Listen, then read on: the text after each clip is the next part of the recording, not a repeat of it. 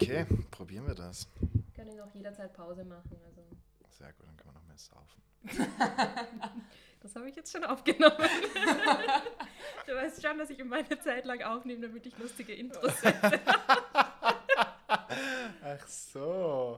Ah, das war jetzt alles ein Spiel. Das Ja, war eine ja, Falle. ja, voll die Falle. Seit ich das hier fertig aufgebaut habe. Ah, Wirklich? Du nimmst die ganze Na, Zeit schon auf? na, ich Okay. dachte es mir nicht. Ich habe es mir schon gedacht, dass, es, dass ihr mir eine Falle stellt. Da. Na, das machen wir Nee, nicht. ich habe jetzt einfach tatsächlich gerade erst auf Play gedrückt. Arsch. Ja.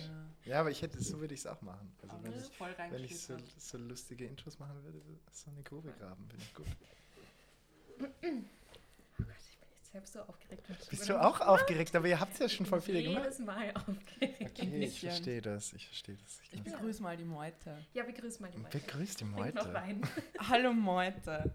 Ähm, hallo liebe Leute, wir ähm, sind wieder zurück. Oh Gott, das war ein ganz schlimmer Reim. Das war ein ganz Oh, schlimmer Reim. Okay, ich fange nochmal an.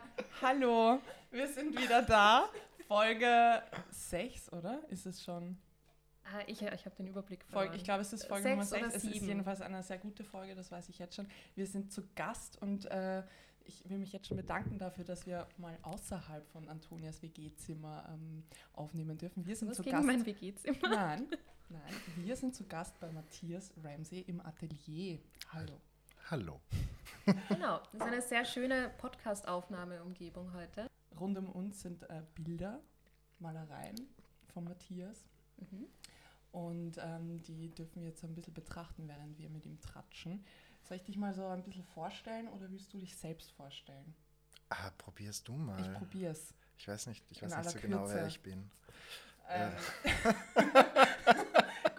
ähm, Matthias Ramsey, ein ähm, bildender Künstler aus Wien, ursprünglich aus der Steiermark und ähm, hat auf der Angewandten studiert und 2018 richtig abgeschlossen. Ja, das war 2018. Malereiklasse, äh, Malerei und Animationsklasse. Malerei und Animation, aber ich habe nie Animation Ja. gemacht. Ja, obwohl deine Bilder da schon sehr viel Bewegung drin haben, finde ich. Ja, schon. Also wenn ich mir die Mühe machen würde, das zu animieren, dann, dann ist unglaublich viel das Aufwand. Unglaublich viel Ich würde Aufwand. wahrscheinlich scheitern. Ähm, das war so die Vorstellung in aller Kürze. Ja, äh, Fun Fact noch dazu: Du bist nicht der erste Mensch, der in diesem Atelier arbeitete, den wir hier Genau. interviewen. Äh, in unserer zweiten Folge haben wir schon äh, die Asunta interviewt, die arbeitet auch mit dir in diesem Atelier. Ähm, oder arbeitet sie noch bei euch? Oder Ja, ja, sicher. schon wieder umgezogen? Nein, nein. Genau. Das Äh, das sehr heißt, schön. wir klappern jetzt die Ateliers in Wien ab und arbeiten die ab. Wir freuen uns auch über andere Einladungen. Wenn uns irgendjemand ins Atelier einladen will, bitte schreibt es uns. Das wäre sehr Genau. Das wird schön. unser nächster Podcast. Ja. Ähm, ja, ich freue mich auch. Ich habe noch nicht Hallo gesagt, dass äh, wir wieder da sind. Wir haben jetzt eine längere Pause gemacht. Ähm, aber ja, ich würde sagen, wir starten gleich mal mit unserer ersten Frage.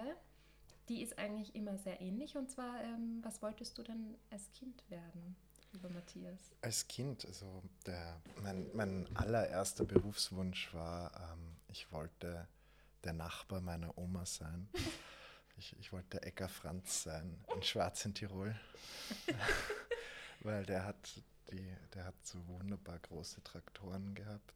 Und ich, wollte, ich, ich wollte seinen Hof haben, ich wollte er sein, ich wollte in seinem Haus wohnen, ich wollte seine Fahrzeuge fahren. Traktor fahren wolltest du. Ja, ich, ich, wollte, ich wollte Bauer sein in Tirol und ähm, genau, ich, ich, der war so ein Riesenvorbild für mich damals. Also das war die, die ersten Kindergartenjahre und das ging sogar so weit, dass ich, das sagt die Mama zumindest, ähm, ich, ich wollte nicht mit Matthias angesprochen werden, ich wollte, dass Leute mich Ecker Franz nennen.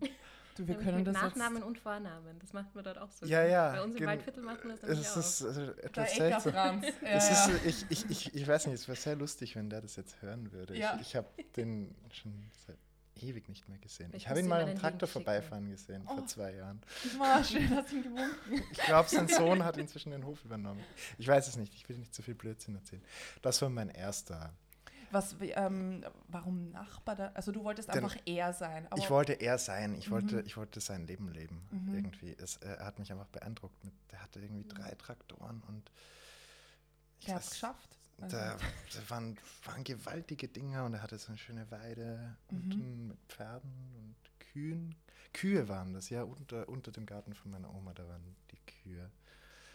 Und das, und es war irgendwie, sch- irgendwie toll und es hat mir einfach gefallen und das war einer der faszinierendsten Orte Mhm. für mich und ich wollte diesen Ort irgendwie leben oder diesen Ort beleben oder mhm. Mhm. oder ich wollte einfach sein Leben leben. Damals. Ich habe mir das total toll vorgestellt. Und dann hat sich sehr bald irgendwie dieser Wunsch herauskristallisiert, Biologe zu werden. Das Und, passt ja gut, mir ist das jetzt auch eingefallen. und das war eigentlich für mich sehr lange sehr klar mein Berufswunsch. Und ähm, das, ja, das war für mich einfach ganz klar. Ich wollte Zoologie studieren und oder Ökologie und Wissenschaftler werden. Mhm. Also das war mir einfach ganz klar. Wissenschaftler und mit der Natur arbeiten.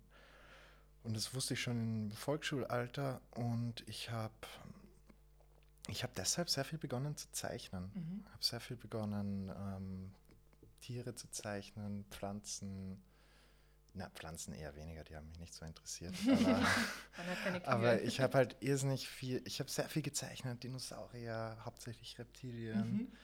Fische und das, das hat mich, und da hatte ich halt tolle Erfolgserlebnisse. Ich kann mich auch noch so an das erste Mal erinnern, dass ich so, das war für mich so ein ganz großartiges Erlebnis, wie ich das erste Mal so, so einen Zackenbarsch richtig schön Mhm. gezeichnet habe. Und ich habe diese Krümmung von, an der Stirn von diesem Fisch so schön hingekriegt und ich war so stolz auf mich. und, und das war, das war ganz toll. Und das, hat- das, das hat mich dann so jahrelang begleitet. Immer dieses Tiere oder Natur verstehen über das Bild Ja. und über das Zeichnen. Und das habe ich dann eben meine ganze Teenagerzeit noch weiter betrieben. Und irgendwann hat sich das so ein bisschen gewandelt, dass ich ein bisschen verspielter wurde, damit auch nicht nur mehr Tiere gezeichnet habe, sondern Mhm. Ja, was, Teenager halt toll finden. Irgendwie so Sachen, die von. Boobs. Nein, nein, nein, nicht Boobs. Eher so Sachen, die man eigentlich so in Age of Empires finden würde. Mhm. Vielleicht. so Burgen von meiner und Ritter und solche Sachen vielleicht. Und dann immer wieder Dinosaurier, weil Dinosaurier sind immer toll. Ja. Und genau.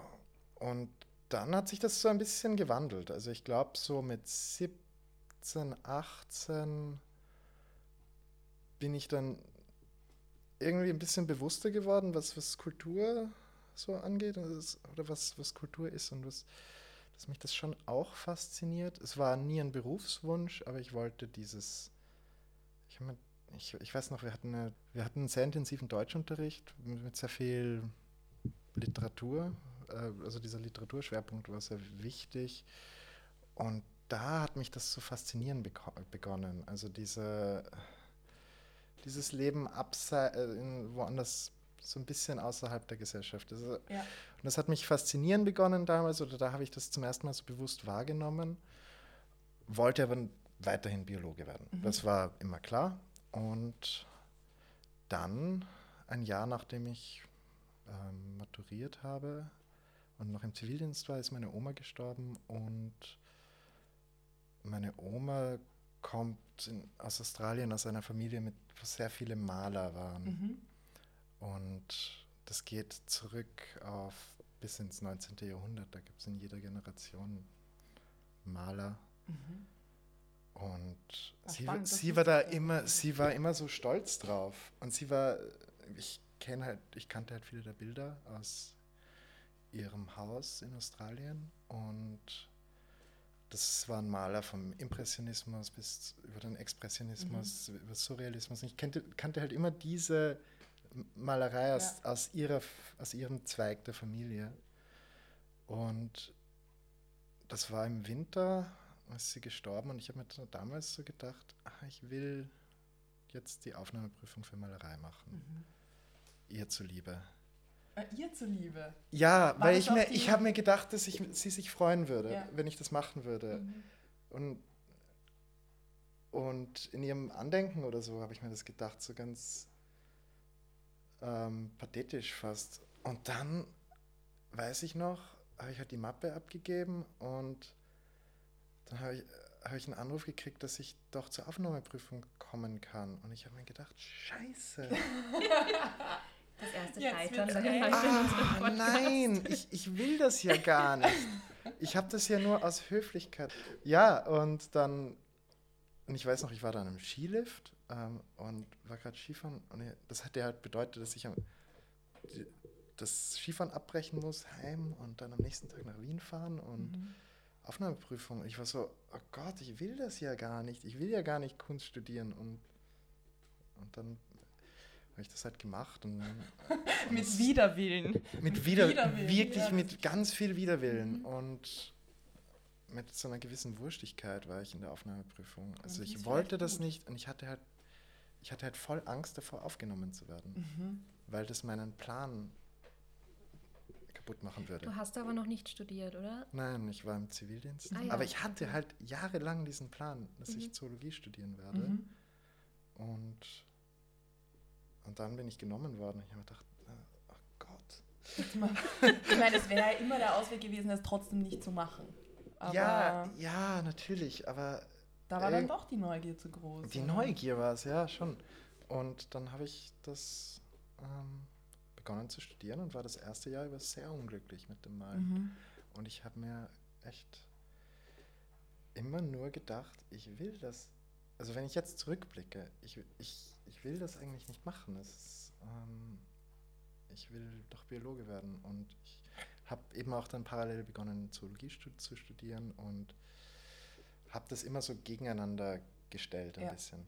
Ähm, und, ähm, und das erste Jahr war ich recht unglücklich, weil ich auch eben nicht so wirklich einen Zugang zur Kunst gefunden habe. Mhm. Und dann erst, erst im dritten Semester, dann waren wir bei der Biennale mit der Uni in Venedig und da ist mir irgendwie der Knopf aufgegangen. Mhm. Und da habe ich gemerkt, dass es doch sehr viel Freiheit bedeutet und dass man sehr viel Spaß haben kann, wenn man malt. Was hat das ähm, auf der Biennale, gab es da ein besonderes Erlebnis oder vielleicht eine Arbeit, die du gesehen hast, die das verändert hat? Ähm, die Vielfalt ja auch, denke ich. Ähm, Ja, das waren, da waren zwei, zwei Arbeiten ähm, und ich bin mir ein bisschen unsicher, weil ich bilde mir ein, da war eine Arbeit von Grayson Perry. mm.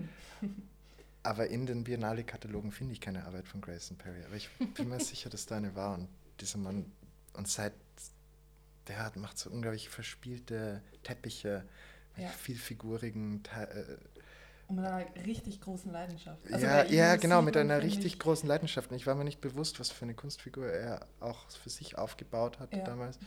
Und das habe ich gesehen, das hat mich irrsinnig beeindruckt. Und, ähm, und dann war ein polnischer Maler, der Jakub Julian Ziolkowski, ich weiß nicht, wie man das ausspricht, Mhm. der irgendwie, die, das Bild hat mir nicht per se gefallen. Es war so ein grausames, vielfiguriges, fleischiges etwas in äh, so eine Apokalypse oder eine Weltgeburt oder was auch immer. Das, das hat mich, es hat mich einfach fasziniert. Also die, die, diese zwei Leute, die eben diesen vielfigurigen Ansatz gehabt haben, Ja. ähm, die, die haben mich ähm, einfach mitgerissen in dem Moment. Und, Mhm. und da habe ich halt gemerkt, dass es schon Sachen gibt, die mir auch Spaß machen an der Malerei. Weil das erste Jahr hatte ich kaum Spaß. Wie hat sich deine Maler, also wenn man jetzt diese Veränderung sich anschaut, sieht man die auch an den Bildern? Also was hat sich für dich im Malen dann da verändert? Was, womit hast du dich beschäftigt im ersten Jahr auf der Uni? Und was hast du dann, was hast du dann entdeckt, wie Ich es war- plötzlich Spaß gemacht hat? Ich weiß nicht, ich weiß nicht, ob, ob das, ich will jetzt nicht generalisieren. Ich glaube, viele Leute machen im ersten Jahr an der Uni ganz, ganz komische Sachen ähm, und, und stolpern herum. Ähm, und ich habe ich hab mir dann irgendwie so gedacht, jetzt will ich Krebs malen im ersten Jahr. Hab mir halt so verschiedene Krabben gemalt, und Insekten und mm, ja, ist jetzt nichts Aufregendes. Mhm. Es waren eher Malübungen, würde ich mhm. sagen. So ein bisschen ein Gefühl dafür kriegen, was Ölmalerei ist. ist sicher auch wichtig. Mhm. Also auch, es ist auch, ich glaube, es ist beim Malen, vor allem wenn man beginnt zu malen, ist es, also wenn man figurativ malen will, dann ist es, glaube ich, gut, ähm, zuerst mal an einfachen Aufgaben zu scheitern, mhm. bevor man sich dann an die komplexeren Dinge heranwagt. Und ich glaube, das war schon auch wichtig für mich, dieses erste Jahr, dass ich eben diese viele Sachen ausprobiert habe. Ähm, jetzt nicht besonders, ähm, ich weiß nicht, nicht besonders experimentell in einem künstlerischen Sinn, sondern eher, wie, wie funktioniert ein Horizont, wie, wie funktionieren gewisse Körperteile, wie, wie, wie, wie mische ich Farben überhaupt ja. und so weiter. Also und sehr technische sehr, Übungen eigentlich. Ne? Ja, das war mir damals nicht bewusst. Im Nachhinein sehe ich mhm. so. Ich habe damals gedacht, okay, ja, ich mache jetzt Kunst oder so. Äh, äh, aber, aber es war voll wichtig, einfach nur ja. diese ganzen Übungen zu machen ja. und, und eben auch immer wieder zu scheitern und immer wieder was zu machen, was man dann im Nachhinein einfach grauslich findet. Mhm. Was, was würdest du jetzt bezeichnen? Was, was meinst du mit zu scheitern? Also an was würdest du sagen, bist du da gescheitert? An, an der ich handwerklichen hatte, Sache? Ich oder? hatte damals immer recht klare. Ich hatte interessanterweise kein, klar, kein klares Bild davon, was ich machen will als Künstler, aber ich hatte immer ein klares Bild davon, wie das Bild ausschauen soll, das ich jetzt male. Mhm. Und, ähm, und das Bild, die Bilder sind dann halt nie so geworden, wie ich mhm. mir das mhm. vorgestellt habe. Und mhm. dann, dann war ich halt frustriert. Ähm, und, und gleichzeitig habe ich, ich habe mir damals zu viel, ich glaube, ich habe mir damals ein bisschen zu viel angehäuft an Arbeit. Gleichzeitig habe ich versucht, eben dieses Zoologiestudium zu beginnen und das irgendwie durchzuboxen. Und so. Ja, es war ein bisschen, es, es war ein seltsames Jahr. Also, mhm. Da, also da ist sehr viel gescheitert, muss ich sagen. Also auch die erste große Chemieprüfung in Biologie. Ja. Oh. Können wahrscheinlich sehr viele also das jetzt hat mich mit. Da, und dann habe ich mir einfach gedacht, oh Gott, ich schaffe Chemie nicht. Jetzt und, muss ich und, Kunst studieren. Und, ich kann nicht malen. Es schaut alles schrecklich aus. Ich armer Mensch ich war muss Kunst nicht verunsichert. Ja, ja das ist ja. klar. Ich meine, Verunsicherung eben, ist, glaube ich, ein allgemeines ja. Thema, wenn man studieren anfängt. Ja, ich glaube, es ist ganz mhm. normal. Und ich, ich tue mir jetzt im Nachhinein nicht besonders leid. Es war, es war auch ein tolles Jahr irgendwie. Mhm. ich glaube, da clashen auch Erwartungen äh, und, und dann eben Realität zusammen. Ich glaube, allein die Erwartung an, wie ist es wie ist ja. es, Künstler zu sein? Mhm. Ähm, wie ist es, künstlerisch zu arbeiten? Was macht ein Künstler so? Ähm, äh, wie ist es auf der Kunstuni? Also ich glaube, dass da viele, viele Erwartungen dann vielleicht nicht aufgehen oder ganz anders sind und auch gut sind, aber dass dieses erste Jahr dann einfach ein, ein, ein Entdecken ja. ist und ein Scheitern ist. Aber Eben ein, ein, Entdecken und ich glaube, andere Leute, die konzentrieren sich in diesem Entdecken vielleicht im ersten Jahr mhm. mehr auf die Kunst, als ich es getan habe. Ich habe versucht, mich auf zwei Dinge gleichzeitig zu konzentrieren und das, ich würde niemandem raten, das zu machen. Okay. Im Nachhinein. Also es, für mich mhm. war es nicht bereichernd, diese beiden Studien parallel zu verfolgen, aber ich glaube schon, dass wenn man Kunst studieren beginnt, sollte man das erste Jahr sich nur auf das konzentrieren, ja. weil es sonst einfach überfordernd ist. Es mhm. ist es ja. Ich, hat, ich hatte das auch. Ich habe ähm, noch meinen Bachelor fertig gemacht in Literaturwissenschaften, wie ich schon angefangen habe, Gesang zu studieren. Und das war so ein anstrengendes Semester. Und das war jetzt nicht Studienanfang, weil da habe ich ja eigentlich schon vorher einige Jahre Literaturwissenschaften auch studiert gehabt. Also ich war keine, kein Neuling im Studienalltag generell, aber Kunst studieren ist einfach noch einmal was komplett anderes. Ja, und wenn du dann die krasse Theorie auf der einen Seite hast und dieses sehr praktische Studium auf der anderen Seite und eigentlich noch gar nicht sicher bist, bin ich eher ein theoretischer Mensch, bin ich eher ein praktischer Mensch, ähm, wo, wo, kommt überhaupt meine Inspiration her und dann aber, ah warte, ich muss mich doch auf das konzentrieren, ich muss da eine Prüfung machen, ich muss da den Stoff lernen, ah nein, Moment, ich muss ja frei und kreativ sein. Also da wirbelt ziemlich viel durcheinander, glaube ich. Absolut. In dem ja. Moment. Man muss ja, und es ist halt irrsinnig schwer, also für mich war es schwer, klar zu formulieren, was ich, was ich will, mhm. was ich vom Leben will, was ich, was ich, was ich in den nächsten Jahren ja. machen möchte. Gut, mit 18. äh, ja, natürlich war da schon was ja, ist ein 2021, bisschen- aber Mhm. Ja, halt sehr Zivildienst und so. Und ja, ich weiß nicht, die Jahre bringe ich durcheinander jetzt. Aber, ähm, aber es war, ja, und dann war eben diese Bien- Biennale und ähm, da habe ich halt gemerkt, dass es tolle Leute gibt, die großartige Sachen machen und dabei richtig viel Spaß haben. Und dass man, dass ich mich mehr darauf konzentrieren sollte, Spaß zu haben an der Arbeit. Und dam damals habe ich auch, was für mich auch sehr prägend war, war, ich habe da am Ende des ersten Studienjahres habe ich den Alex, meinen jetzigen, einen meiner jetzigen Atelierkollegen kennengelernt und er hat damals so ein geiles Bild gemalt. Es war so schön. Und ich hatte ich, Tina ist dieses ganz große, rosane Bild. Es ist so ein großes, pinkes Bild und es war bei der Essence. Ah, ich kann mich. Ja. und es hängt jetzt, glaube ich, bei seiner Tante in Graz oder so. Mhm. Und es ist riesengroß und es hat mir irrsinnig gut gefallen. Und ich hatte einfach das Gefühl, wow, der hat voll Spaß an dem. Und ich bin die ganze Zeit so verkrampft, was mache ich denn die ganze Zeit? Mhm. Und dann habe ich mal einen Sommer lang nichts gemalt, habe irgendwie nur einen Ferialjob gemacht und äh, solche Sachen. Und dann bin ich im Herbst wieder ins Semester gestartet mit ganz viel neuen Schwung. Und seitdem, natürlich gab es seither Up und Downs, aber seitdem Läuft. bin ich glücklich mit dem Malen. Ah, und super. ja, es ist, es ist, und seitdem weiß ich, dass ich das zu meinem, also damals habe ich halt gelernt, dass ich das zu meinem Beruf machen woll, will. Und vielleicht auch die Schwierigkeit, diese beiden Felder, die du hast, Zoologie und ähm, bildende Kunst, gut miteinander zu verbinden. Also das, was du jetzt. Ah, das schaffe ich erst jetzt, glaube ich. Ja? Also das, das, das ist schwierig. Mhm. Also ich glaube, ich, finde da erst jetzt einen Weg. Das war jetzt das große Rätsel, was mich jetzt die letzten Jahre Mhm. immer beschäftigt hat. Aber ich glaube, da, da finde ich erst jetzt dazu. Mhm. Also das, das hat damals noch nicht geglückt.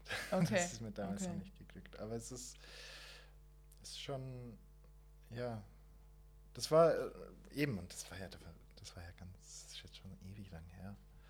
Und ähm, eben, dann habe ich eben Kunststudium weitergemacht und, und das Biologiestudium nebenbei noch gemacht. Und das war sich gegenseitig ist nicht gut befruchtet, würde ich sagen, im Nachhinein. Mhm. Also das hat mich vielleicht nicht so effektiv gemacht manchmal. Es ist, man kann auch effizienter studieren, aber Aber geht es bei einem. Kunststudium um, um Effizienz? Ich weiß nicht.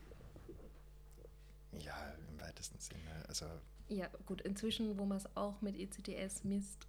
nein, nein, das meine ich nicht. Also, das, das ist ja von einem, in einem Kunststudium völlig egal. Die werden dann Ja, halt irgendwie die- nachgeworfen. Was, echt? Bei euch ist das so? Also bei uns ist das nicht so. Ja, ich verstehe ich da. will jetzt nicht, ich weiß nicht, ob die Leute Nein, auf der. Angewandten das hören, aber es ist schon ein Ja, bisschen. es hören jetzt wahrscheinlich ein paar, die sich denken, also ich habe die schwer erarbeitet und der sagt, er kriegt sie nachgeworfen und erst sagt er noch, er wollte gar nicht studieren. Aber, aber da, nein, ich will das jetzt nicht, jetzt falsch. Alles gut. Aber, aber ähm, ja, nein, es ist. Es, EC ECTS sind nicht das Problem. Das Ja. Problem ist irgendwie was zu machen, was sinnvoll ist und schön Mhm. oder, oder inspirierend oder. Ja, das Studium zu nutzen. Also man Ja. kann ja natürlich in drei, in drei Jahren studieren und dann fertig sein. Und die Frage ist halt dann, absolut. ob, ob man die Möglichkeiten, die man dort geboten bekommt, ähm, die Zeit, die man dort investiert, auch wirklich genutzt hat. Mhm. Ja. Ähm, und das kann halt unterschiedliche Dauer haben. Ja, ist total spannend, weil, ähm, also wir haben ja jetzt mehrere Leute schon auch da gehabt, die auch Kunst studiert haben und es gibt schon irgendwo zu irgendeinem Zeitpunkt meistens einen Hänger, was wir so gehört haben. Ja, sicher. Also bei vielen so im zweiten Jahr, bei dir im ersten, du warst ein bisschen früher dran. Aber das finde ich auch ganz spannend, vielleicht für unsere ZuhörerInnen, die eventuell noch überlegen, so ein Studium anzufangen.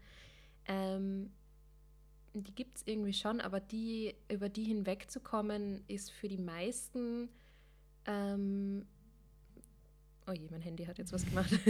War für die meisten unserer Gäste eigentlich so ein Ding, das, äh, das sehr viel weitergebracht hat und das sehr viel geöffnet hat auch und sehr viel Klarheit auch geschaffen hat. Und das finde ich irgendwie immer ganz cool zu betonen, dass diese Hänger nichts Schlechtes sein müssen, sondern dass die eigentlich, also auch wenn man sich da gescheitert fühlt und das Gefühl hat, und da geht jetzt wahnsinnig viel schief, dass man trotzdem merkt, so mit der Erfahrung, ja, die, die sind aber, die haben schon ihren Zweck. Also Ja. das ist schon wichtig, dass die da sind. Ich glaube, Valentin hat das auch ähm, betont in Folge Mhm. 2 war das, ähm, dass bei ihm dann irgendwann der Punkt gekommen ist, wo er endlich Leidenschaft entdeckt hat.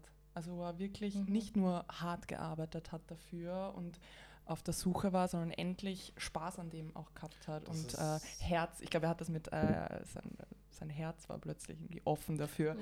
Ähm, so hat es, glaube ich, glaub, formuliert. Das ist so, so ähnlich meine ich das auch. Mhm. Ja. Also das ist, das, diesen Punkt musste man dann erreichen. Ja. Und ich, ich glaube, dass diesen Punkt muss man, also ich musste ihn schon mehrmals wieder neu erreichen, weil Ja.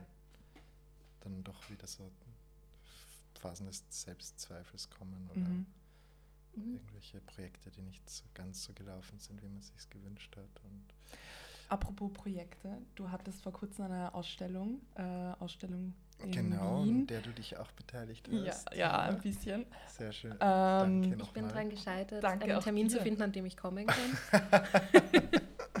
ist kein Problem. Mhm. Wie, wie geht's ein dir, wie geht's dir bei Ausstellungen oder in der Arbeit davor? Ähm, was sind da Schwierigkeiten oder vielleicht auch, wo- woran scheitert es da manchmal? Ähm, wie, wie, An Ausstellungen. Also oder Ausstellungsvorbereitungen? ich muss sagen, ich war bei dieser Ausstellung besonders aufgeregt, weil Mhm. einfach nach zwei Jahren Corona Ja. hatte ich irgendwie sehr wenig Gelegenheit, irgendwas zu zeigen. Und auch die Ausstellung wurde ja nochmal verschoben. Ja, genau. Wegen Covid-Fällen. Genau, weil die, die beiden, die dann Raum leiten, Covid-positiv Mhm. waren. Und, ah, und dann, und dann war, hatte ich einen falsch positiven Test irgendwie zwei Tage vor der Eröffnung und ich habe mir gedacht, oh Gott.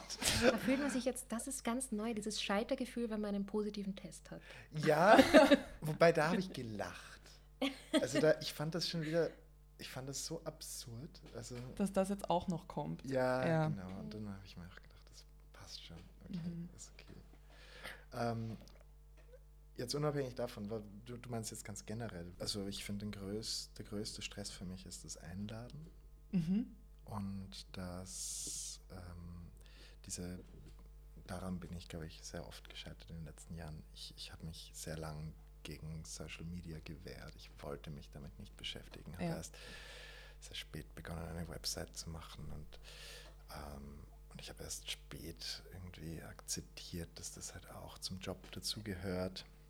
Und Mittlerweile gehört zum Job dazu. ja, wahrscheinlich. i- irgendwie schon, aber man muss sich schon um seine Sichtbarkeit bemühen und das, das passt schon. Und das, an diesen Dingen scheitere ich oft im Leben. Also generell, sobald ein Computer involviert ist, dann stellen sich bei mir die Nackenhaare auf. Mhm. Es ist, ich, ich, ich werde einfach, es ist einfach so schwierig für mich, ähm, also die, die Hemmschwelle, eine E-Mail zu schreiben, ist gewaltig bei mir. Ja, Oder eine SMS. Ah, ich, ich, es ist, ich, ich mache das einfach nicht besonders gern. bist mehr so der Sprachnachrichtentyp.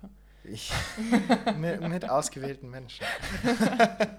Aber kurze Zwischenfrage, ist dann Telefonieren, ist das leichter Ah. als ein E-Mail schreiben für dich? Weil für mich ist Telefonieren die Hemmschwelle ungefähr 1000 Meter weiter oben als beim E-Mail Nein, schreiben. nein, telefonieren mache ich lieber Echt? als Okay. E-Mails schreiben, aber ich, ich mag es alles nicht. Mhm. Ähm, ich weiß nicht warum, ich, ich bin da ein bisschen. Na, es steckt ein Gerät dazwischen. Es Du steckt ein Gerät dazwischen und wenn es um so um dieses Einladen geht, es kommt dann immer diese, diese, diese große Ablenkung, die dann kommt. Dann öffnet man seine E-Mails und wird bombardiert und das kennt ja eh Ja, jeder. klar. Oder, oder man denkt sich, ah, man schaut sich vielleicht noch ein YouTube-Video an. Was, was schaust du was, äh, für YouTube-Videos? Was ist dein Guilty Pleasure? Was ist dein Mein- Guilty YouTube Pleasure? sagen. Irgende, mein Guilty Pleasure sind so, ich schaue mir jetzt nicht gern Videos von Krokodilen an. Ich, Und ich hätte und- jetzt auch und- auf Tiervideos getippt. irgendwelche Leute, die sich so unglaublich blöd nah an Krokodile heranbewegen und dann doch noch weglaufen. ah, das, ja, das, das, da kann ich reinkippen. Oder Hast du schon oft Krokodile ähm, in freier Nein. Wildnis gesehen? ich glaube ich, Du, du bist keiner von denen, die nein, dann weglaufen müssen. Nein, ich war noch nicht. Okay. Ich, war- ich habe noch nie ein wildes Krokodil gesehen. Also mein, meine Eltern behaupten, wie ich ein kleines Kind war, aber in Australien, aber dort, wo mein Vater her ist, Mhm. gibt es keine Krokodile. Ich muss sagen, ähm, ich liebe es ja, wenn du mir etwas erzählst über ein bestimmtes Tier. Und ich, eine der ersten Geschichten, die ich von dir gehört habe, war von einem Vogel auf der Donauinsel, wo du aber nur das Nest, glaube ich, gefunden hast oder so. Ich, ich, ich habe es jetzt nur mehr ganz Ah, grob in Erinnerung. Beutelmeise, Die ja. Beutelmeise. Die Beutelmeise. Und Es ist, ist, ist sofort da. ist sofort da und, und auch gestern wieder Das war aber vom Kolibri wirklich- erzählt. Das, das, das war aber wirklich was ganz Besonderes. Also ich, ich freue mich. Das sind für mich die größten, die schönsten Erlebnisse, wenn ich irgendwas sehe zum ersten Mal. Und, und ich finde auch irrsinnig spannend, wenn man so ein, ein Tier sieht und man weiß nicht, was es ist. Und dann, dann liest man sich ein und überlegt, was es Mhm. sein könnte. Also bei der Mhm. Beutelmeise war es jetzt eh relativ einfach, aber ich hatte sowas noch nie gesehen in Österreich. Also, so ein, das, sind, das sind Vögel, für, für die von euch, die es nicht kennen, das sind Vögel, die machen wunderschöne Nester. Sie weben sie und, und sie machen so einen Beutel und dann machen sie so einen Schlauch mit einer kleinen Öffnung und da schauen die Jungen dann raus und piepsen. Und es ist, ich glaube, ich glaube, es ist, nein, es ist nicht der kleinste Vogel Österreichs, aber es ist einer der kleinsten Vögel Österreichs auf jeden Fall. Ich glaube, das Wintergoldhähnchen ist das klein, der kleinste Vogel. Wintergoldhähnchen.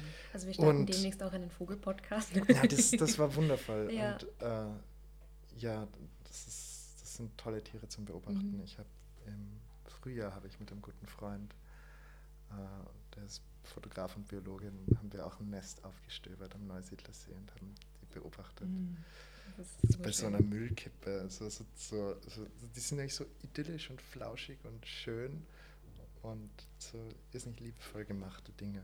Da wart ihr beide auf Residency am Genau, Neusiedlersee, ja. richtig? für das Nationalpark Medienstipendium Mhm. da und da war so eine Müllkippe von der Mörbischer Seebühne und Mhm. dort haben die ihr Nest gebaut und es ist, ist nicht schön. Mhm. Aber genau das habe ich dir damals erzählt, ja. Aber irgendwie, Vögel bin ich irgendwie so reingerutscht. Ich war davor nie so ein Vogelfan. Ich habe mich immer für so Ja, andere Tiere interessiert. Krokodile. ja, oder Fische. Ich wollte auch und, Fische, und solche Sachen gesehen, fand ich immer spannend. Ich, kommen auch öfter in Bildern vor, aber dieses Jahr ist so Vogel dominiert bei mir. Ja, also ich schaue mich gerade um. Ich sehe viele Flügel auf deinen Bildern. Ja, es ist, es ist, ich weiß gar nicht, man kann sich manchmal nicht so wirklich, Und Schuppen. man kann nicht so genau entscheiden, was, wo es einen hinträgt in der Malerei. Ich, es ist, aber ich finde deine Bilder ähneln so, also wenn ich dich über Tiere sprechen höre oder über Dinge, die dich begeistern, das sind halt oft Tiere, ähm, ich sehe diese Art zu erzählen so in deinen Bildern. Also auch äh, dein Skizzenbuch habe ich äh, vor kurzem mal durchgeblättert und das war so, als würdest du gerade erzählen, ganz begeistert von einem Tier, wenn ich die Zeichnung angeschaut habe. Also diese Art der Beobachtung, ähm, die du dann halt entweder durch Wörtern ausdrückst oder durch deine Bilder, das ist so ähm, intensiv, sehr, sehr Ne, ich glaube, das ist, genau. Ja. ich glaube, das ist, was ich, ja, das ist irgendwie, was ich momentan verfolge. Aber Mhm. ich glaube, es, es geht mir da jetzt nicht darum, irgendwas zu illustrieren, sondern Ja. viel eher um eine, irgendwie diese, diese Poetik dieser Geschichten Mhm. zu, zu sehen. Ja. Also dieses, ich finde, man kann sich irgendwie ein Naturphänomen genauso betrachten wie ein, wie ein Kunstwerk und da Mhm. drin was aus dem eigenen, für das eigene Leben Mhm. herausziehen. Und, und ich glaube, hinter meinen Bildern steckt nicht unbedingt immer so eine Geschichte, aber Nein. sehr oft. Also sehr oft ist es was sehr Persönliches ähm, und dann nehme ich mir irgendwelche Tiere und wandle es ja. darum. Das wird dann halt umgebaut in Ja. Hirn. Und genau das muss man vielleicht dazu sagen. Die Bilder sind voll mit Viechern. Viechern. Ja. Also, Viechern. Ja, irgendwie, das, das ist das die, alle auf der Zoologie in der Uni Wien, die sagen alle immer Viecher. Sie sagen Viecher. Immer, es ist immer das Viech. das, ist- oder das zumindest, desillusioniert mich jetzt schon ein bisschen. zumindest auf der integrativen Zoologie spricht man immer von Viecher. Die Viecher. Okay, das finde ich wieder gut. Das Dein Mal, wenn ich zerstört von Zu, seriösen zumindest Uni. im, im Pub danach. im Pa- okay. Oder, oder unter meinen Freunden vielleicht. äh, Ja.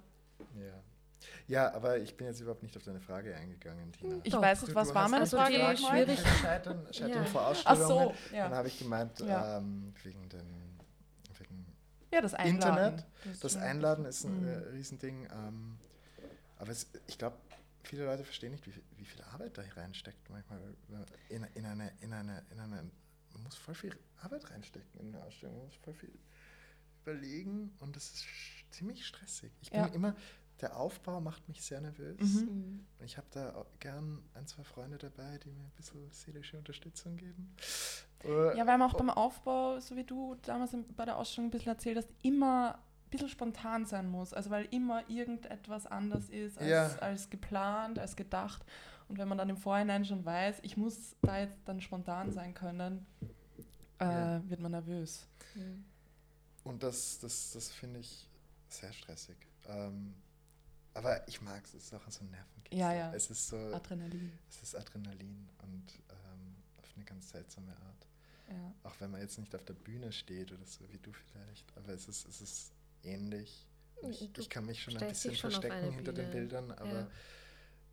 es ist so ein bisschen wie, wenn man beim Skifahren irgendwie einen ganz steilen Hang runtergeht. Und es ist so, oh, ich habe mir voll Angst, mir weh zu tun, aber es macht schon Spaß. Mm. Ähm, Und dann ist man unten und schaut nochmal rauf auf den Ja. Berg und denkt Das sich, ich da war ich. Und ich muss sagen, ich glaube, das haben, also ich glaube, das sagen nicht viele von meinen Künstlerkollegen, aber ich habe echt Spaß auf meinen Eröffnungen. Mhm. Ich, ich genieße das und ich, ich, wenn ich dann diesen Punkt erreicht habe, wo alles sitzt und ich alles erledigt habe, dann, dann passt schon. Das, das, dann genieße ich es Mhm. und das dann, dann bietet man einen Rahmen, um für Leute sich mit irgendwas auseinanderzusetzen. Und das ist schön, weil es fokussiert die Leute. Also es, Mhm. gibt, es gibt irgendwie einen Themenfokus, mit dem sich die Leute auseinandersetzen müssen. Und das macht die Gespräche interessant, auch wenn man danach noch zusammensitzt. Das ist, es gibt dem einen schönen Rahmen Mhm. und das, das genieße ich sehr. Ähm, und was ich sonst, woran ich sonst so scheitere, ist ähm, Zähl mal auf. Äh, also, Jetzt hat gerade die Tier- so früher, Nummer eins. also äh, was, was früher ein Riesenproblem für mich war, waren die Titel. Ich Ja. habe mich irrsinnig davor gegraust, Bildern Titel zu geben Mm. und habe es dann immer in der letzten Stunde vor der Ausstellungseröffnung gemacht. Und dann waren, weil ich wollte irgendwie, das klingt so final, wenn man einem Bild einen Ich Titel kenne gibt. Ja. das so gut von Songtiteln. Und Mir das- ganz genauso, das- ja. Habe ich, daran bin ich früher sehr viel gescheitert. Mittlerweile habe ich ein, macht mir das auch Spaß, Titel finden. Mhm. Das, ist, das ist schon okay. Mhm. Ma manchmal macht es überhaupt keinen Spaß. Je größer das Bild, desto schwerer ist es, einen Titel zu finden. Weil, weil, Weil noch mehr Arbeit, für mich- Zeit da drin Mhm. steckt, oder? ja, oder je mehr emotionaler ich an dem Bild hänge, Mhm. Eher heißt das Bild untitled. Aber Ähm, ich glaube, es gab in der Ausstellung kein einziges Anteil, Nein, oder? in der nicht. Du hast alle- mich hier auch mit Aber muss man da nicht ein, auch zwei ein bisschen... Titeln versorgt. Danke, Tina. Ja, bitte. Die Tina hat nämlich ein paar wunderbare Texte geschrieben für meine Bilder. Ein paar waren auch zu sehen auf Instagram, glaube ich, oder Ausschnitte. Genau. Ich habe so ein kleines Büchlein gemacht. Also ähm, folgt ihm Mhm. auf Instagram. Wir werden natürlich ähm, verlinken. Ich weiß nicht, ist deine Seite überhaupt öffentlich? Ja, Ja, sicher. Ja, schon. klar. Gut, wir werden alles im verlinken. Ich bin da. Genau. Und daran scheitere ich. Letztens bin ich dran gescheitert. Ich habe kein Maßband und keine Wasserwaage mitgenommen. Uh, Das ist richtig crucial. Es ist crucial. Aber ich habe dafür einen riesen Suppentopf mitgenommen, weil ich mir gedacht habe, ich mache Du machst Suppe. Punsch, Punsch für die Gäste, aber ich habe äh, also es sind halt diese Ah, Last Minute ähm, Das sind die Auswüchse von Nervös Nervosität. Nämlich, ich hatte früher da diesen Koffer da und hatte Mhm. da immer alles drin, was ich für eine Eröffnung brauchte. Mhm. Und da war immer Hammer, Wasserwaage, Nägel, Blue Tag, verschiedene Klebebänder und alles Mögliche dabei. Und irgendwann habe ich den Koffer umfunktioniert in so einen Koffer für Punsch. Shit. Äh, Das ist einfach nur Kram. Ein Sammelsurium. Äh, Also irgendwann habe ich diesen Koffer aufgelöst und dann hatte ich den nicht griffbereit und habe dann irgendwie so panisch gepackt. Das, das ist nicht, das, da bin ich extrem gescheitert daran. Ähm, Was hast du dann gemacht? ja, man findet ja immer Lösungen. und dann, ja, ich Augenmaß. Dann, bin nochmal ins Atelier zurück. Ja, man kriegt es dann eh wieder hin. Also, man kriegt es dann eh wieder hin. es ja. wird vielleicht ein bisschen anders als gedacht, aber es, es, sind, es sind Kleinigkeiten, aber es Eh. sind so viele Kleinigkeiten, an denen man scheitern kann. Mhm. ja. Ähm, und das große, die große Schwierigkeit, finde ich, ist es, einen Raum zu finden zum Ausstellen. Mhm. Also das ist überhaupt dieser erste Schritt. Also das ist, also vor allem die letzten Jahre war es halt mm, nicht so leicht, auch, auch weil Ausstellungsraum ja irgendwie das Programm abarbeiten, das Ja. halt während Lockdowns nicht mehr unmöglich war. Mhm. Aber ja, aber das sind so die, die großen Punkte, an denen man Beim- ich immer wieder Ausstellung. mal scheitere Ja. oder stolpere, sagen wir Mhm. so. Okay. Stolpern ist auch immer ein, also ich finde, das immer ein gutes Wort um unsere Definition von Scheitern, weil weil es, es, ist ja kein, klingt oft so arg, was, wenn wir Ja. sagen Scheitern im Podcast eben. über das Scheitern. Es ist natürlich, also wir meinen natürlich nicht mit Scheitern, dass man, dass man einfach quasi aufgibt, sondern Zugrunde es geht. ist, es ist Stolpern, ist es vielleicht ist, ein das, besseres das sind ja. Kleinigkeiten. Es Genau, sind ja nichts, ja. ähm, wo was Gröberes kaputt Ja. geht, aber es, es, es sind Kleinigkeiten, es sind Stolper, Stolpern ist Man wird halt kurz unterbrochen, wenn man stolpert in dem We Ja. auf dem Weg, den man Ich gerade meine, geht. der Podcast vielleicht heißt ja auch ab. hinfallen. Ja, eben. Und es, du, du, du fällst ja hin und Ja, manchmal brichst du dir ein Bein und bist ein bisschen länger am Boden und manchmal stehst du gleich wieder auf und hast nur eine Schramme. Vielleicht ist Genau. das so die Steigerung. Stolpern, hinfallen, äh, scheitern. gen- Krass. Ja, aber es, es ist ja auch im, im Englischen ist ja das Wort fail kommt ja vom Fallen. Mhm. Vom, Und also es ist ja eh ganz Mhm. Schön irgendwie. passt, passt gut. Ja, das ist eine super Überleitung, die du mir gerade geliefert hast. Äh, nämlich, wir haben ja letztens äh, die Etymologie von Scheitern besprochen. Vorletztens, vorletzte Folge. Tina hat äh, wieder was Kleines vorbereitet. Ach ja, schön. Äh, hat ihre Hausaufgaben wieder gemacht. Ja, I Und did. ja, Und ich werde euch eine kleine Geschichte vorlesen. Also euch beiden und bitte. allen anderen. Ähm, und zwar geht es heute um König Midas. Vielleicht haben, habt ihr schon mal von ihm gehört. Ein Golden Touch. The Golden Touch, Ja, auch, äh, da gibt es auch einen. Disney-Film äh, davon, der heißt The Golden Touch, glaube ich, oder? Echt? Disney? Oder es ist ein. Kurzfilm. Ich habe mich nämlich, ähm, ich lese euch mal die Geschichte Ich glaube, es gibt eine Herkules-Folge. Eine Herkules-Folge. okay, ich lese euch mal die Geschichte vor. Ich habe gerade so viele gute Ideen für neue Podcasts. Vögel, Herkules. Gut, Mythologie-Podcasts sind schon viele. Ja, ja, das soll es jetzt auch nicht werden, aber. Okay.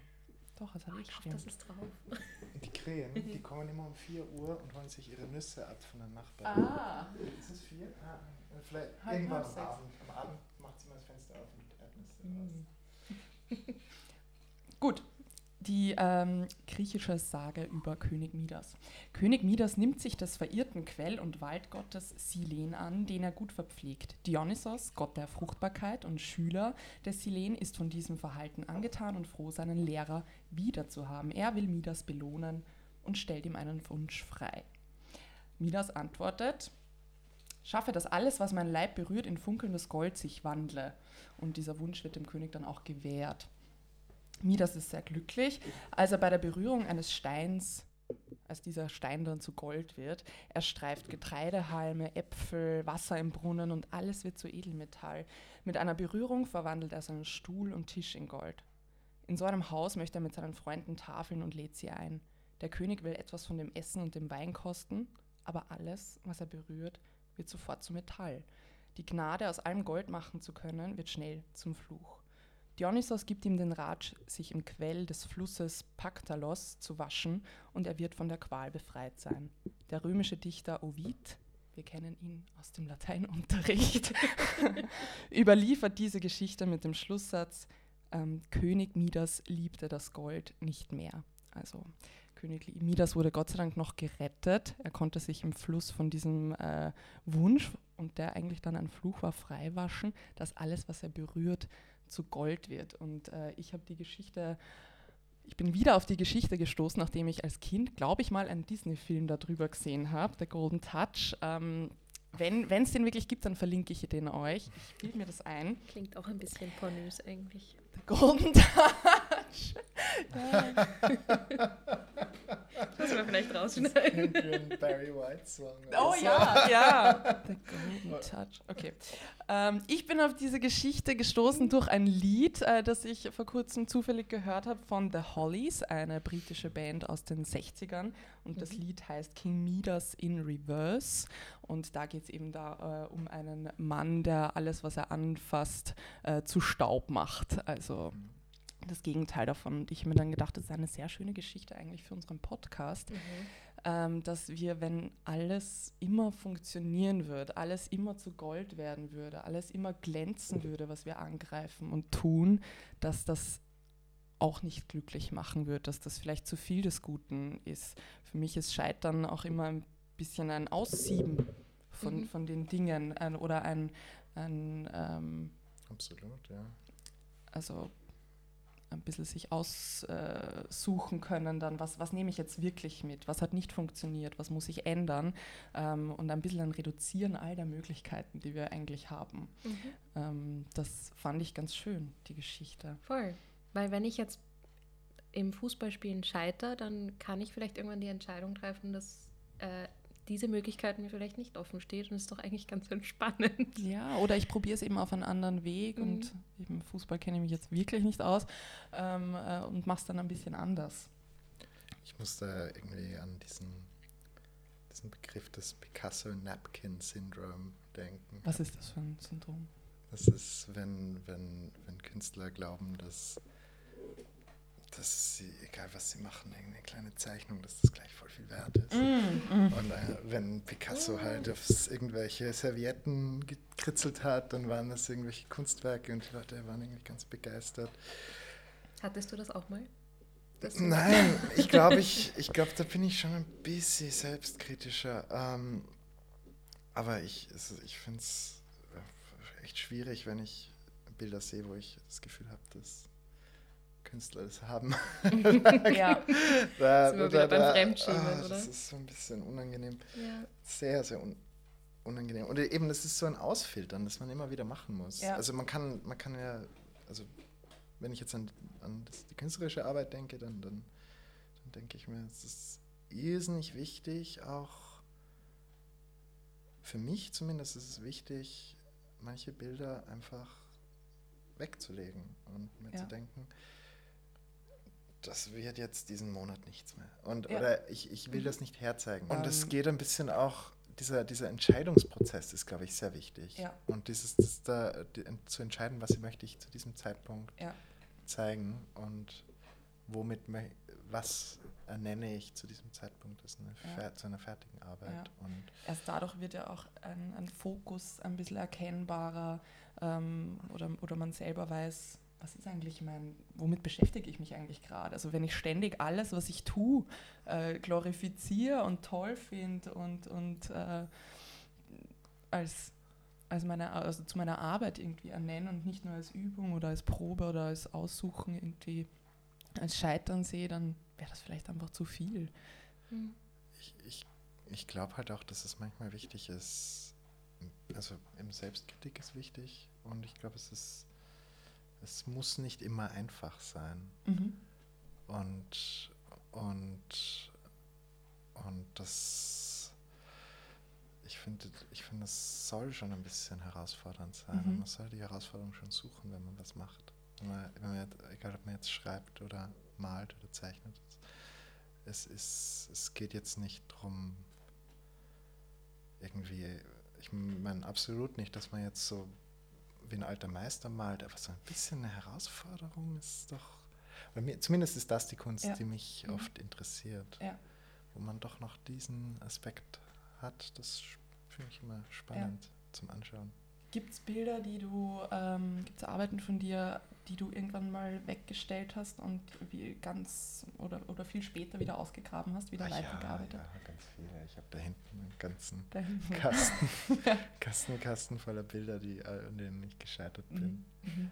Und da hinten in dem Regal sind auch ganz viele eingeschlichtet, ähm, die, die einfach komisch sind momentan, die, die, äh, wo ich nicht weiter weiß. Ja, Es ist wie so ein Mhm. unfertiges Sudoku teilweise. Teilweise ist es aber auch, teilweise weiß ich, dass sie gescheitert sind und dass ich da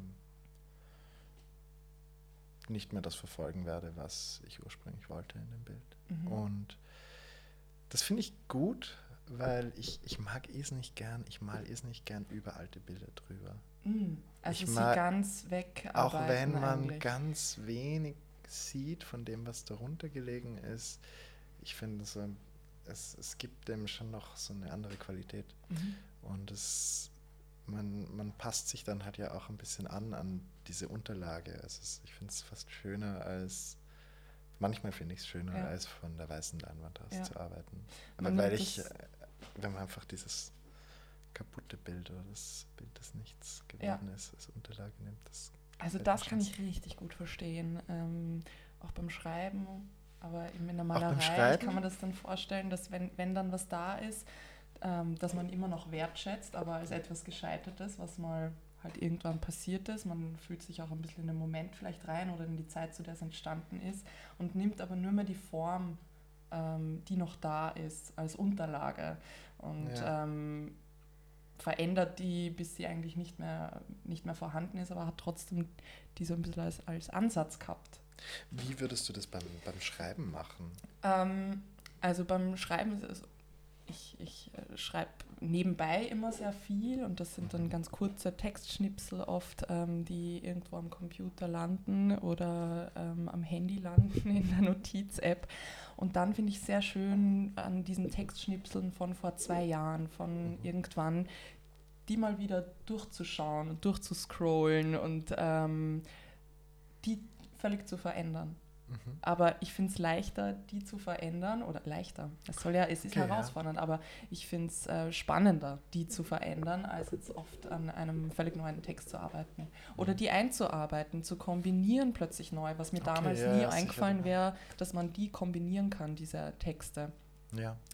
Und fünf Jahre später, zwei Jahre später gibt das alles plötzlich Sinn, dass man sie ja. verbinden kann. Ich finde das urspannend, weil ich habe das für mich immer als Scheitern gesehen. Ähm, alte Sachen mhm. zu verwenden. Ich war immer so der Meinung, Wirklich? ich setze mich jetzt hin, ich schreibe einen Song und der muss neu sein, der muss jetzt aus meiner Feder fließen mhm. und da muss jetzt was passieren und da muss ich jetzt Akkorde finden und da muss ich jetzt mhm. irgendwie muss jetzt klar sein, was die Idee ist. Und muss jetzt am besten auch gleich fertig werden. Ja. das ist natürlich der Idealfall. Am besten heute noch. Am besten heute noch. Ja, ich bin ein bisschen ein ungeduldiger Mensch, ich weiß nicht, ob man das merkt. Aber was ich gemerkt habe, auch in, in zwei äh, Workshops, die ich gemacht habe, das äh, bei zwei unglaublich tollen ähm, Songwriterinnen. Also ich habe mal so eine Masterclass gemacht online bei der Mira Lukovac, mhm. wo ich ein ja. sehr, sehr großer Fan die bin. Und die super. hat gemeint, sie hat einfach ähm, wie Datenbanken. Also sie hat Schnipsel und Melodiefetzen und Texte und die sammelt sie auf was auch immer für ein Medium ähm, und nimmt die her, wenn sie auch Songs schreibt und schreibt auch Neues, aber nimmt auch Altes her. Und das fand mhm. ich irrsinnig spannend. Und der zweite Workshop war bei äh, Lilith, ja, eine wunderbare Sängerin und äh, wunderbare Songwriterin. Und da haben wir sehr intensiv daran gearbeitet, zum, zum Kern zu kommen, zu der Kernaussage eigentlich mhm. momentan meiner Musik oder von meinem Ausdruck. Und das fand ich auch so spannend, weil darum kreist das alles und deswegen ist das überhaupt nicht schlimm. Du musst nicht sagen, ich nehme jetzt dieses Thema und dazu schreibe ich jetzt was und dann ist das fertig und dann mache ich das nächste, sondern das kreist ja schon jahrelang darum. Mhm. Und diese Themen, die kreise ich ein und kreise ich ein und ja. kreise ich ein. Und für mich ist ja so der Haupt, also die Essenz von Musik und Kunst, wenn man merkt, diese Person hat den Finger drauflegen können mhm. emotional. Und das muss nicht mal was sein, was du sofort verstehst, warum das ist oder was das ist. Du spürst das, finde ich. Und das resoniert mit dir und das resoniert wahrscheinlich bei dir auch mit bestimmten Punkten, die gar nicht übereinstimmen müssen. Aber das, das zu spüren, finde ich so wichtig und deswegen darf es auch zirkulieren und deswegen darf man auch alte Sachen hernehmen. Aber für mich war das voll der Lernprozess, weil ja. ich mich selbst den Anspruch gestellt habe, du musst in dem Moment, wo du dich zum Arbeiten hinsetzt, wissen, ähm, was ist mein Thema und du musst einen Ansatz haben, wie du das spielst und äh, was, der, was der Sound sein muss und was der Text sein muss und was die Melodie sein muss. Und erst nach diesen beiden Erlebnissen mit diesen beiden Sängerinnen, die halt für mich auch Vorbilder sind und deren Musik ich auch sehr berührend finde, habe ich gemerkt, okay, ja, ja, die machen das ja auch. und wenn die das dürfen, darf ich das auch. Aber Schön. was ich, ich arbeite ja auch so. Ich, ich, ich habe immer mein Skizzenbuch dabei. Ich, Mhm. ich zeichne sehr viel, ich schreibe sehr viel da drin. Ähm, und diese Sachen verwerte ich dann. Das, die, die verwerte ich dann in den Bildern und ich habe dann einfach irrsinnig viele Zeichnungen, Skizzen oder manchmal einfach nur Farbaneinanderreihungen und die, die kommen dann in den Bildern wieder und oft kommen sie Jahre später Mhm. wieder. Ja. Und ich habe die, die Bücher immer hier ähm, bei meinem Arbeitsplatz und ich, ich ziehe mir da immer wieder Sachen raus, wenn ich nicht mehr weiter weiß. Und ich hatte früher eben auch so einen ähnlichen Ansatz wie du, also wo ich mir gedacht habe, so ich, ich kann nicht, es muss, es muss jetzt, Ja. wenn muss ich nicht, spontaner es muss Ausdruck sein. spontaner Ausdruck sein und das ist, das ist, das ist, das ist die Wahrheit und das, das muss es Mhm. dann sein.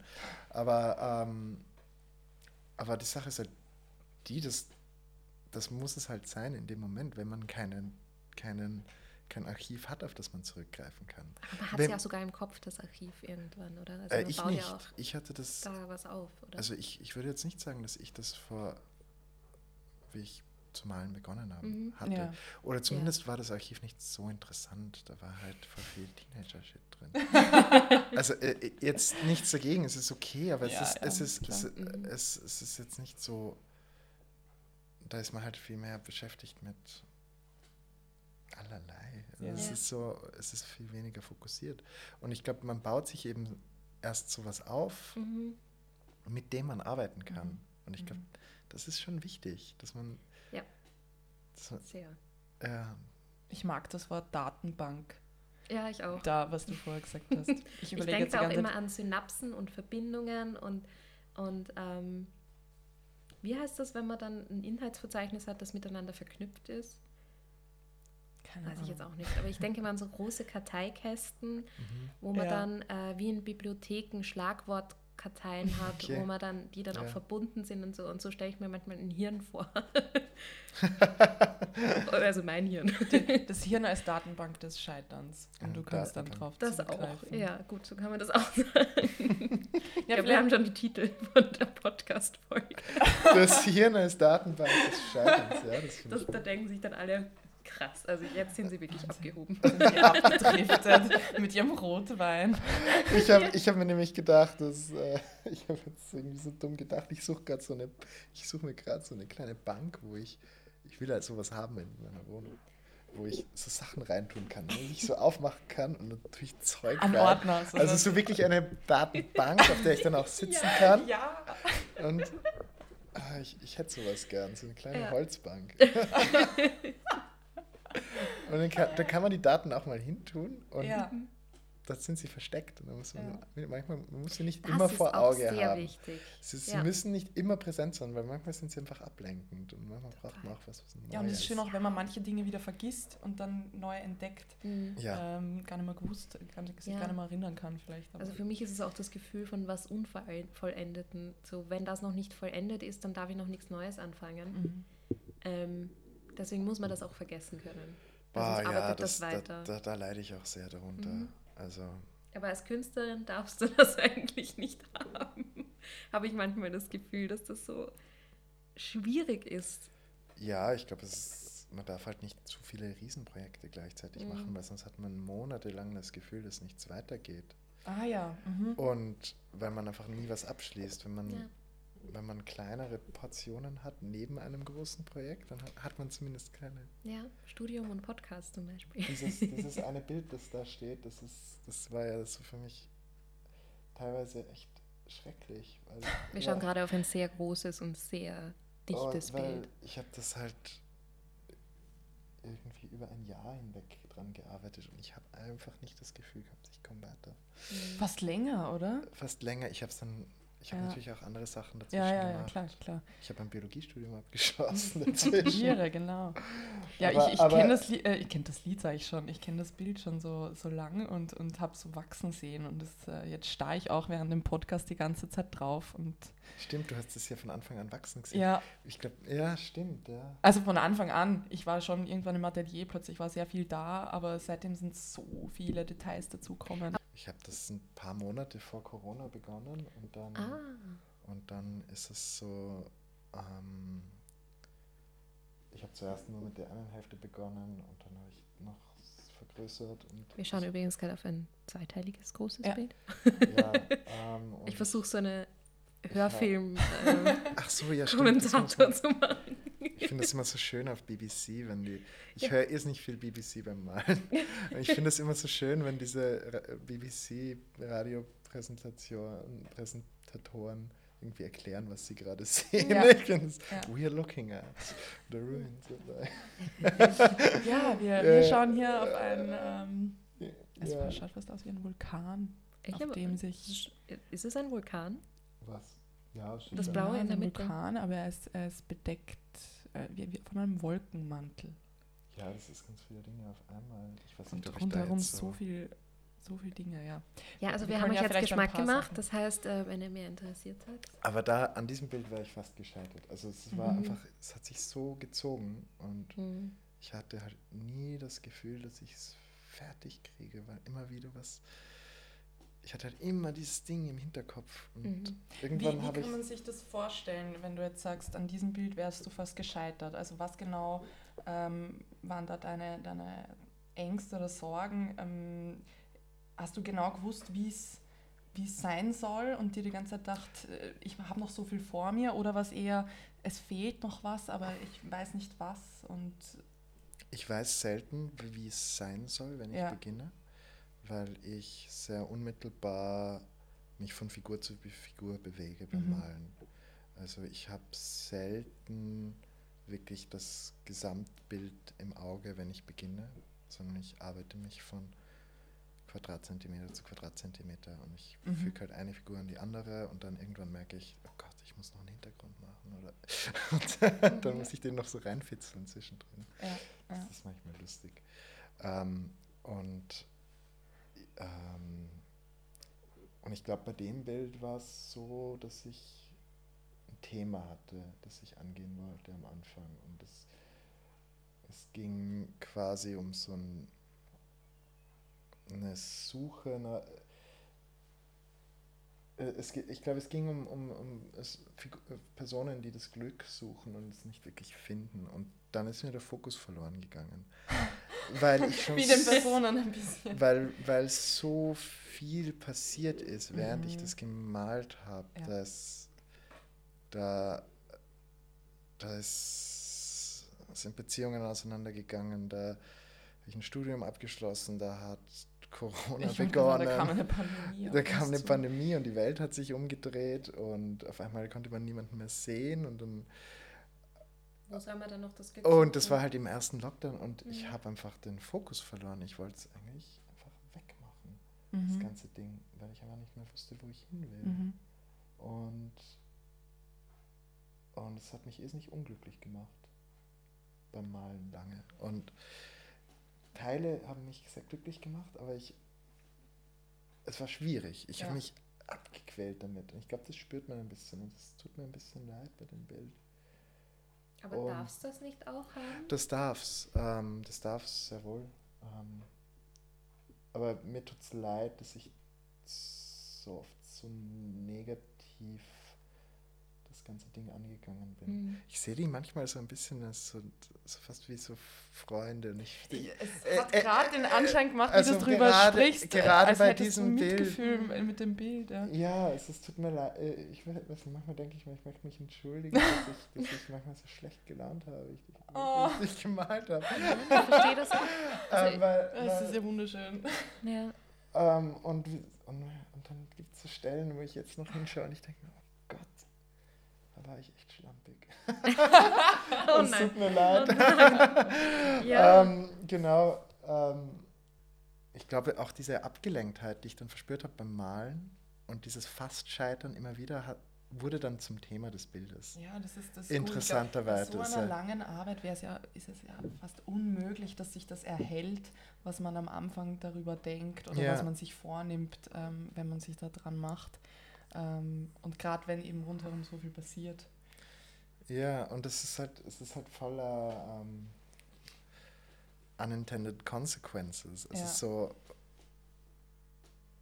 Ah, was- heißt das auf Deutsch? Also wenn man, wenn man was machen will, Nebeneffekte Ja. Nebeneffekte. Ja. und Kollateralschäden. Es, geht, es geht um die, in dem Bild darum. Ja. Es, ist, es, es geht da, darum, dass man, habe ich ja eh schon gesagt, dass, dass Sachen kaputt gehen, wenn man Mhm. zu fokussiert auf sein eigenes Tun ist. Ja. Oder, oder wenn man den Fokus verliert vielleicht. Und dabei habe ich das beim Malen vielleicht den Fokus ein bisschen verloren. Aber andererseits mag ich das auch. Ja. Ich, ich finde, das, das ist auch schön. Aber Ja. ja. Ich würde sagen, äh, wir enden heute mit einer Frage, die wir sonst oft am Anfang gestellt haben. Ah, ja. Ähm, und zwar unsere beliebte Kategorie, Also, unser Fail der Woche. fehlt Nein, der unser, Woche. unser, unser Scheitern der Woche. Also was wir, was wir gerne noch irgendwie so zwischendurch, um die Schwere rauszunehmen, äh, fragen ist, äh, was, was ist eine Kleinigkeit, an der du diese Woche gescheitert bist, die dich ziemlich gewurmt hat? Vielleicht können wir dadurch auch den Begriff Scheitern ähm, noch so ein bisschen umreißen, was das jetzt eigentlich, was es eigentlich ist, was, was macht Scheitern aus. Ja. Ja. Aber ähm, wenn du noch überlegen möchtest, dann würde ich nämlich zuerst die Tina ja frag mal fragen. die Tina. Tina, was war denn dein Scheitern der Woche? Also das neue Unisemester beginnt bald. Mm. Bei mir hat es Ähm, schon begonnen. im Februar. Also äh, im März so. Und jetzt ist gerade wieder so, welche Kurse kann ich belegen, welche Seminare, für was habe ich Zeit. Und ich scheitere am Vereinbaren von Beruf und Studium. Ähm, Mhm. Aber ich weiß nicht, ob ich scheitere oder das System scheitert. Nein. ähm, es ist halt kein System scheitert an System dir. scheitert an mir. Ja, ich, und ich bin jetzt draufgekommen, es geht sich ein, ein Kurs aus und das ist Mhm. wirklich bitter. Das ähm, ärgert oh, mich. Das kenne ich, das Gefühl. Und, und man, man hat so das Gefühl, man hat es irgendwie selbst versaut. Ja, aber kenn aber ich so habe echt gut. jede einzelne Lehrveranstaltung angeklickt, ob sie mich dann interessiert hat oder nicht. Ich habe mir Ah. wirklich gedacht, da muss ich noch was ausgehen. Es geht sich nur eine aus. Das, das ist ein, ein Gefühl des Scheiterns, das, das Das ist ohne Ausweg ist. Ja, weil es dich ein paar Monate begleitet jetzt. Ja? Ah. man weiß halt so, man, man Ah, ich kenne die Situation Ja. so gut. Ja, ich meine, es ist, wie gesagt, jetzt kein, kein, äh, nicht mein Erststudium, es ist was, was ich ähm, sehr gern äh, mache, ähm, wo ich jetzt auch keinen Stress habe, aber es ist einfach ein bisschen schade, dass ich, dass ich das, was ich so gern mache, dass ich dann gar nicht so viel dran tun Ja. kann. Naja, werde ich einfach so ein paar Bücher lesen. Daran scheitere ich sehr oft. Am Lesen, Antonia, oder? Ja, ich nehme so oft, ich habe mir immer gedacht, ja, und ich habe ja ein abgeschlossenes Literaturwissenschaftsstudium und ich bin schon ein Mensch, der dann auch. Liest, auch theoretische Texte. Und ich habe seit dem Abschluss ein paar Krimis gelesen. das Ja, aber war's. Krimis sind toll, ich lese auch gerne. Ja, und dann Ja? habe ich noch einmal ich lese ganz ähm. Dracula gelesen. Das ist so das Buch, das ich so einmal im Jahr lesen muss. Mm. Das ist Bram Stokers Dracula. Mhm. Das war's. Und Harry Potter natürlich. Ja, die Antonia, ich weiß nicht, das haben wir glaube ich noch nie erwähnt, ist riesen Harry Potter-Fan. Ich, auch ich würde mich jetzt gar nicht als Potter Fan bezeichnen, aber es gibt so Rituale, die man aus der Kindheit mitnimmt, die, Ja. von denen man weiß, die bringen einen runter. Und die muss man Mhm. einmal im Jahr durchziehen, sonst wird man nicht glücklich. Und bei mir ist es einmal alle Harry Potter Bücher lesen oder die Einmal im Hörbuchfassungen von Rufus Beck durchhören. Ah, Sonst- wirklich? Einmal im Jahr? Ja. mhm. Wow. Das sind viele Kann man mal Bücher, oder? rechnen? Ich würde sagen, du scheißt nicht am Lesen, ja. Ich dachte, ja, ja. genau. Okay, was war dein äh, Scheitern der Woche, Antonia? Ähm, also bei mir war es so, diese Woche gab es mehrmals Fälle, wo ich gedacht habe, oh, jetzt stecke ich mich an. Ähm, Mit, und dadurch äh, mit Corona, natürlich, stimmt, wir müssen das für die Nachwelt festhalten, mit Corona. Mhm. Ähm, und äh, dadurch sind ein paar freie Nachmittage entstanden, weil ich äh, dann wieder was abgesagt habe, wo ich niemanden anderen äh, womöglich anstecke, bevor ich einen positiven, äh, negativen Test habe und so weiter. Und dann habe ich mir immer gedacht, ja cool, freier Nachmittag, jetzt, ähm, jetzt arbeite ich was. Hauptsächlich im Moment an meinen Erasmus-Bewerbungen und jetzt fülle ich endlich dieses Formular aus. Und jetzt Mhm. keine Ahnung, ähm, suche ich endlich die Aufnahmen aus, die ich abschicken muss und Ja. so. Und dann kommen bei YouTube Videos von Krokodilen dazwischen. Ja, bei mir ist es ähm, teilweise noch peinlicher, was für YouTube-Videos dazwischen kommen. Was sind, was sind deine? Jetzt musst du es auch verraten. Eines von meinen Guilty Pleasures ist tatsächlich eine wunderbare Serie namens Bondi Rescue. Oh, Bondi. Beach oder Und was? es in geht Sydney. um, genau. Dort, wo geht, jetzt ein Typ von einem Hai attackiert wurde. ja, ja, genau. ist ja, Von einem wa- weißen Hai nämlich. Das ist noch seltener, gell? Hm, Ich glaube, das ist dort nicht so selten. Aber, Mhm. Also weißer Hai ist schon das gefährlich. Aber, aber es ist, glaube ich, das erste Mal seit 1968 oder Es so. ist krass, ja. Und meine Cousine hat, war an dem Tag genau dort schwimmen. ja. Meine Güte. Aber ja, du schaust Bondi Bondi Rescue, Rescue. das äh, Okay, ist lustig. quasi Baywatch auf Australisch. Ja, das ist Nur, cool. nur Reality-TV. Mein, mein Onkel war immer sehr stolz drauf.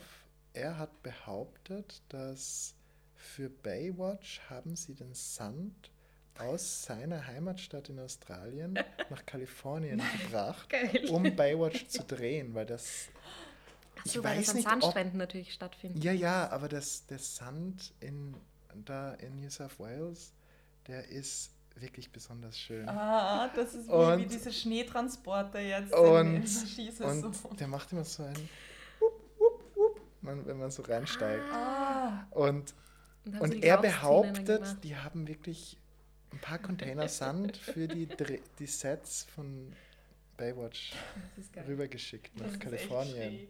Ich weiß nicht, ob es stimmt. Also es ist so, Ja. aber ich möchte es glauben. jetzt einfach das Ich möchte es ja. glauben. Auf jeden ja, also das war mein Fail der Cool. Woche, dass ich äh, mehrere. Nachmittage, also zwei Nachmittage, die ich eigentlich gewonnen hätte, nicht für das genutzt habe, für die ich sie nutzen wollte, Mhm. sondern einfach irgendwie versumpft bin. Mm, Okay. genau. Und dass ich meine Erasmus-Bewerbungen noch nicht abgeschickt mein, mein Fail der Woche ist was, woran ich immer wieder scheitere. Ich bin ganz schlecht mit Passwörtern. Oh. Ich Mhm. Ich, ich, ich habe versucht, was mit Online-Banking zu machen. Ich hasse Online-Banking. Und, und dann, und dann, und dann habe ich mich da eingeloggt und dann haben sie gemeint, ich kann das jetzt nicht machen, weil dann brauche ich noch einen Code und ich weiß nicht, was sie meinen. Ich weiß nicht, was Sie mit dem Code meinen. Ich weiß nicht, was sie meinen. Und dann äh, Oh schicken sie mir einen Tarn, aber ich brauche noch einen Code. Und ich weiß nicht, seit wann brauche ich noch einen Code. Und dann, und dann, und dann versuche ich was zu machen und sagen sie, es geht eh nicht, weil ich meine App nicht abgedatet habe. Und, Oh und updaten ist was das Allerschlimmste im Leben. Weil ich habe immer das Gefühl, wenn ich was update, ist es kaputt danach. Es ist danach auf jeden Fall Es ist schlechter als immer vorher. schlechter als vorher. Ja. Und, und dann, ich mache das so ungern. Ich, ich will einfach, ich will einfach, dass das einmal funktioniert und dass es nicht ändert. Ja. Ich will auch nicht, dass das Menü, dass es anders ausschaut. Das Ja. ist gar nicht gut. Vor allem, es ist überhaupt nicht gut. Vor allem, wenn es um Online-Banking geht, weil das ist stressbehaftet. Oh ja. Und, ähm, und dann wollten sie, dass ich es abdenke. Ich, ich mache jetzt nur noch ein Abschalten. Das Ja, ist habe ich, diese Woche habe ich mir vorgenommen.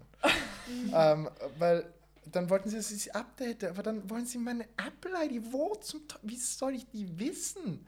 Und dann, und dann, ich dachte, ich kann das mit meinem blöden Fingerabdrucksensor-Ding machen, aber natürlich, irgendwie hat sich mein Finger verändert. Und dann, Oh. Jetzt mal kurz zur Erklärung, er hat gerade sehr vehement mit seinem Finger auf seine Handfläche geraubt. Ah, das, das ist schrecklich. Ich- Das ist gar nicht gut. Und da, da war ich sehr frustriert und ich habe Ah. aufgegeben und ich habe beschlossen, ich mache jetzt nur noch Erlagscheine. Ich, Mhm. kann- ich mache das nicht. Das ist einfach. Ja. Diese ich will das Frustration. nicht. Ja. Einfach persönlich zur. Bank gehen, sagen, ich hätte gern das. Die Mhm. machen das. Ja, also wie das eigentlich ältere Leute machen. Die gehen zum Schalter und sagen, können Sie bitte für mich eine Überweisung Ja, das habe ich machen? dann auch gemacht. Und dann hauptsächlich Das ist ältere Leute dort. oder? Und, Ja. dann, und dann sagen Und sie so, dann sagt mir die Frau so, Sie wissen schon, dass Sie das ganz bequem vom Online-Banking aus machen können. Das ist das Bequem. Unbequemste, Das was man so machen kann. unangenehm. Ich, ich Oh habe mich nein. eineinhalb Stunden damit befasst und Oh es war schrecklich. Es ist überhaupt nicht bequem. Hm. Ich, stelle fest, in den letzten Folgen, es gibt immer wieder ähm, also so Scheitern. Fehl der Woche Fälle, ähm, die mit Technik zu tun haben. Ja, das sind meine Nicht schlimmsten jedes Fälle. Mal, oder? Irgendwer hat immer ein Ja. Technikproblem. Diesmal war es nicht ich. ja. Ja, es sind einfach ganz viele Teile, too many moving parts Mhm. irgendwie, die dann Ja. Das, das ist ein, ein, eine schöne Abschlussgeschichte äh, Ja. Geschichte gewesen. Danke Ja. euch, euch beiden ja, ähm, danke euch. Fürs Zuhören und Sprechen. Ich drücke dir gemacht. die Daumen Ja. mit Bankangelegenheiten und Genau. aber natürlich allem anderen. Ich hab's und gemacht. Das ist- haltet Ausschau, wenn ihr was von Matthias Ramsey seht. Darf man dich Das äh, ist sehenswert. Auch? Darf man da Im Prinzip schon. Ja. Panik. Manchmal muss ich auch arbeiten. Ja, ja. ja. Aber ja, man kann schon Ja. vorbeikommen. Ansonsten, äh, wir werden alles weitere verlinken an Social Media Kontakten, falls ihr euch dann mehr informieren wollt. Und ja, vielen Dank fürs Zuhören. Schönes Stolpern. Bis bald. Ciao.